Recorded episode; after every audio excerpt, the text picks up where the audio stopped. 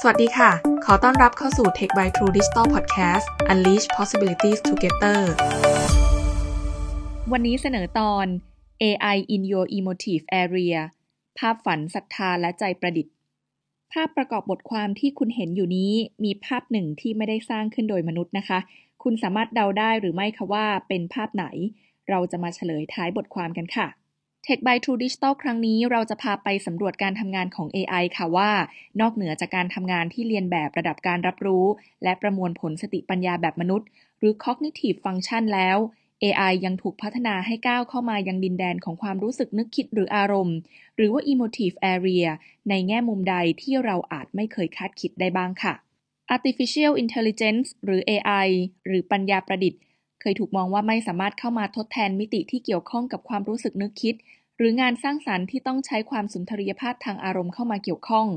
แต่ว่าในวันนี้คำกล่าวนี้อาจไม่เป็นจริงอีกต่อไปนะคะ เมื่อเราได้เห็นการทำงานของ AI ที่เกี่ยวข้องกับสายงานที่ใช้ความรู้สึกนึกคิดมากขึ้น แม้กระทั่งภาพวาดก็ถูกสร้างสรรค์ขึ้นจากโปรแกรมสร้างภาพศิลปะ โดยปัญญาประดิษฐ์จากข้อความที่ถูกป้อนเข้าไป AI ในทุกวันนี้จึงเป็นอีกมิติที่เป็นมากกว่าเทคโนโลยีทรงพลังของอัลกอริทึม เป็นมากกว่ากลไกหลักของหุ่นยนต์ในภาคการผลิตและบริการ มากกว่าเครื่องใช้ไฟฟ้าอัจฉริยะในบ้าน มากกว่าการอยู่ในการดำเนินชีวิตประจำวันที่ใช้เทคโนโลยีปัญญาประดิษฐ์เป็นส่วนหนึ่ง แต่ว่าได้เข้ามาสู่ชีวิตของเราในมิติของอารมณ์ ความรู้สึกนึกคิด ชีวิตจิตใจ และความศรัทธา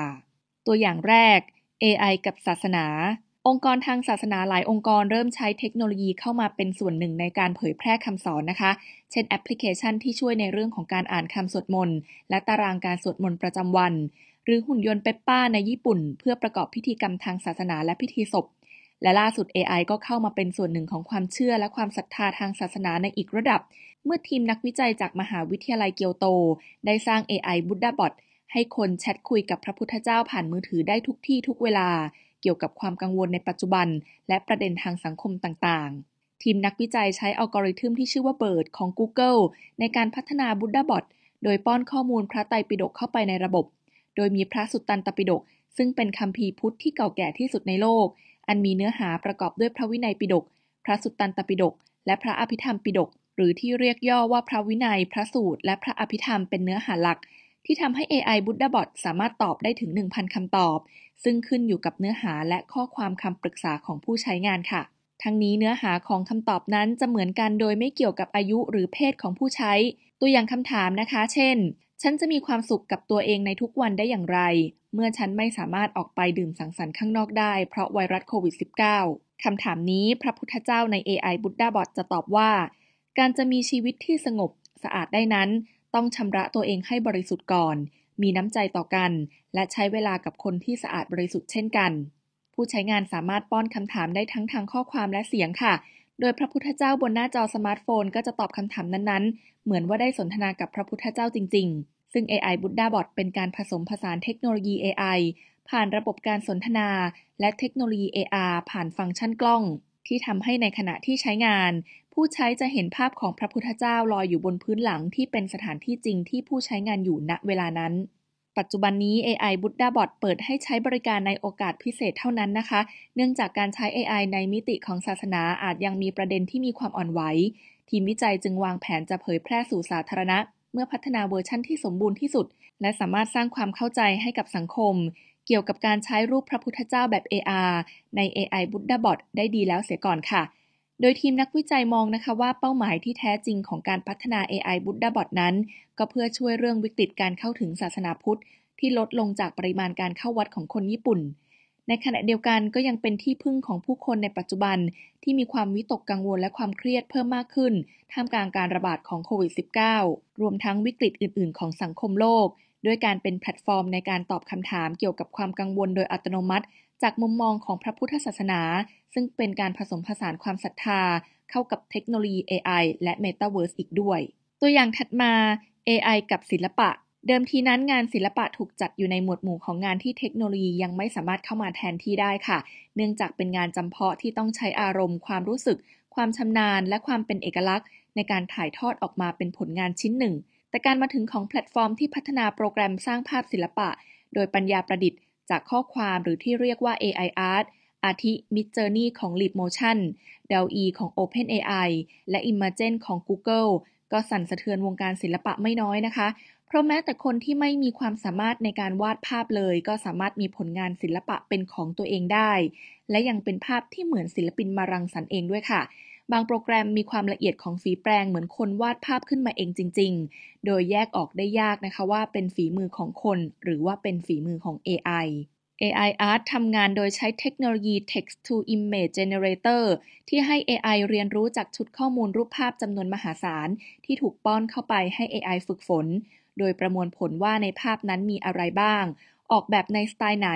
โดยจะมีข้อความหรือคำอธิบายของรูปนั้นๆ เพื่อให้ Machine Learning เรียนรู้จากชุดข้อมูลที่ถูกป้อนเข้าไป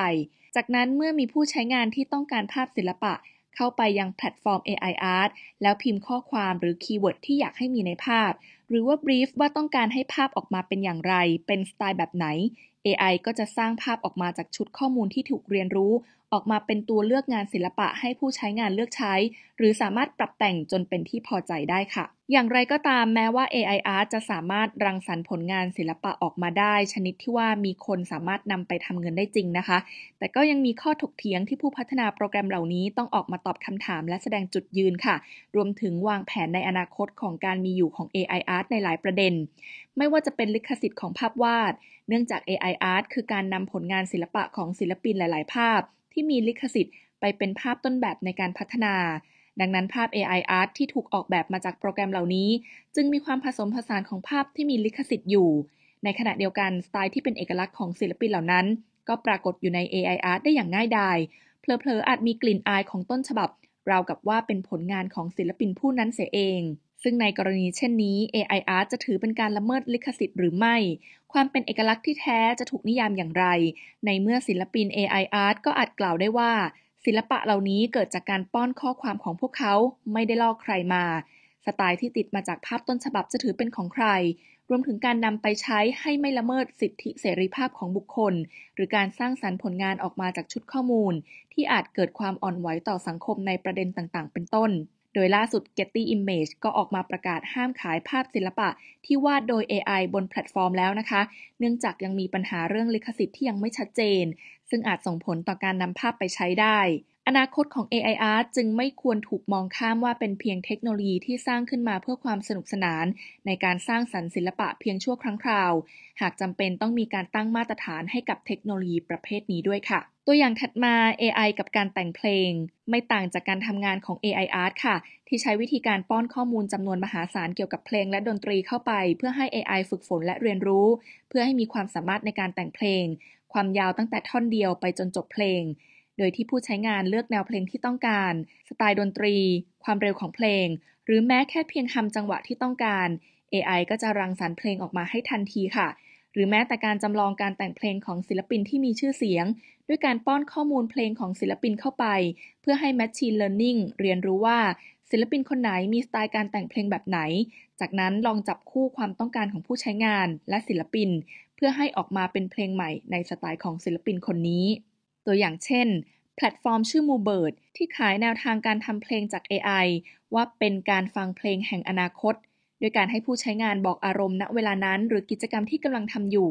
จากนั้นจึงป้อนคำสั่งให้ AI สร้างเพลงใหม่ขึ้นมาเป็นเพลย์ลิสต์ที่เหมาะกับอารมณ์ในเวลานั้นๆ โดยที่ยังมีการสร้างเพลงใหม่ขึ้นมาอีกเรื่อยๆ จากการเรียนรู้อย่างต่อเนื่องจากความชอบของผู้ฟัง ว่าเพลง ดนตรี หรือสไตล์แบบไหนที่น่าจะเป็นเพลงใหม่ ๆ ที่ผู้ฟังน่าจะชอบค่ะ ตัวอย่างถัดมา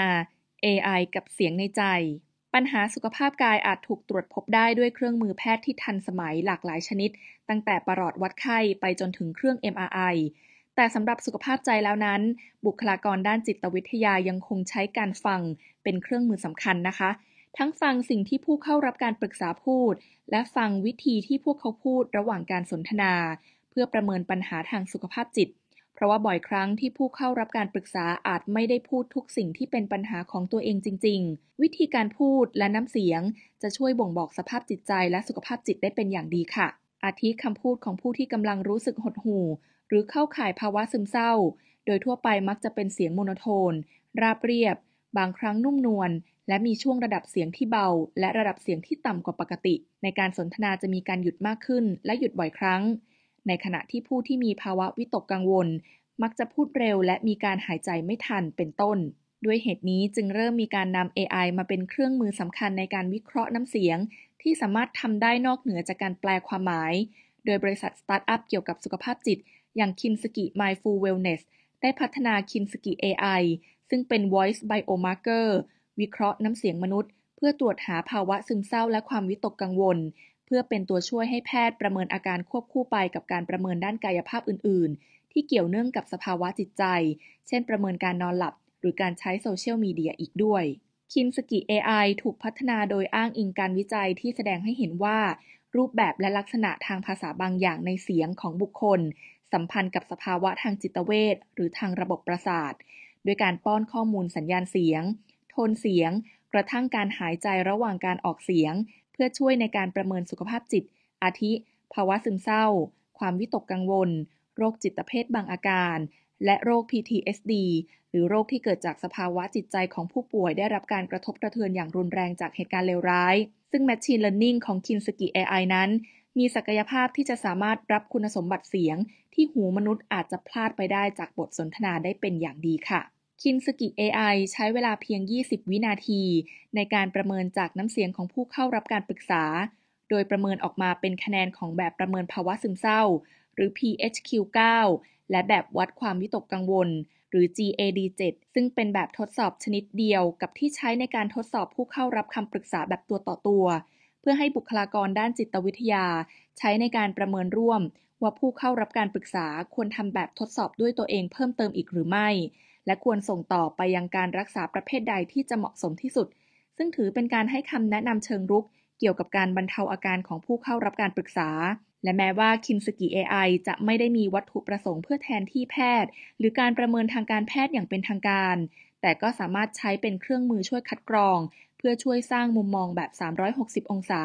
ให้กับบุคลากรด้านจิตวิทยา โดยเฉพาะอย่างยิ่งเมื่อการเข้ารับการปรึกษาทางจิตวิทยาในปัจจุบันนี้ เปลี่ยนไปในรูปแบบทางไกลหรือว่า telemedicine ที่การเห็นหน้าค่าตาเพื่ออ่านความรู้สึกอาจเป็นข้อจำกัดค่ะ อย่างไรก็ตามการใช้ AI เพื่อรับความรู้สึกจากเสียง เพื่อวิเคราะห์สภาพจิตใจของมนุษย์นั้น แม้ว่าจะเป็นตัวช่วยสำคัญนะคะ แต่ว่าก็ยังมีโจทย์ใหญ่ในเรื่องอคติจากความเชื่อมั่นในความแม่นยำของ AI ในการประเมินสุขภาพจิต และการปกป้องความเป็นส่วนตัวของข้อมูลเสียง ที่เป็นประเด็นสำคัญที่ต้องก้าวผ่านให้ได้ในอนาคตค่ะ ตัวอย่างเหล่านี้เผยให้เห็นถึงแง่มุมที่ AI เริ่มเข้ามามีบทบาทในมิติด้านอารมณ์ และความคิดสร้างสารรค์มากขึ้น จากที่เคยเชี่ยวชาญอยู่ในมุมมองของสติปัญญาและการเรียนรู้ ซึ่งอาจทำให้หลายคนตั้งคำถามว่า เทคโนโลยีนี้จะเข้ามาเปลี่ยนแปลง หรือแทนที่งานที่ตนเองเคยเชี่ยวชาญอยู่หรือไม่ หรืออาจจะเป็นการตั้งคำถามว่า เราเองจะอยู่ร่วมกับเทคโนโลยีอย่างสมดุลได้อย่างไร ทักษะที่ตนเองเคยมีอยู่ หากถูกแทนที่ด้วยเทคโนโลยี อาจเป็นโอกาสที่ดีให้เราได้เพิ่มเติมทักษะอย่างอื่น ที่ช่วยปลดล็อกศักยภาพของตนเอง และได้ทำงานที่มีความหมายมากขึ้น และได้มีชีวิตที่ดีขึ้นหรือไม่ ที่สุดแล้วแม้เทคโนโลยีจะคืบคลานเข้ามาในมิติอันหลากหลายของชีวิต แต่ไม่อาจแทนที่ได้อย่างสมบูรณ์ เพราะอย่างไรก็ตาม อารมณ์ ความรู้สึกนึกคิด ชีวิตจิตใจ และความศรัทธา ก็ยังเป็นตัวตนที่แท้จริงของเราอยู่เสมอ เฉลยคำตอบนะคะ ภาพประกอบบทความภาพที่ 1 ถูกสร้างสรรค์ขึ้นโดยมนุษย์ ส่วนภาพที่ 2 ถูกสร้างโดย AI หรือว่า AI Art ผ่านแพลตฟอร์ม DALL-E ซึ่งมาจากชุดคำสั่งเดียวกันคือ A bowl of soup as a planet in the universe as digital art คุณทายถูกหรือไม่คะ พบกับ Tech by True Digital Podcast Unleash Possibilities Together ได้ใหม่ในครั้งหน้าค่ะ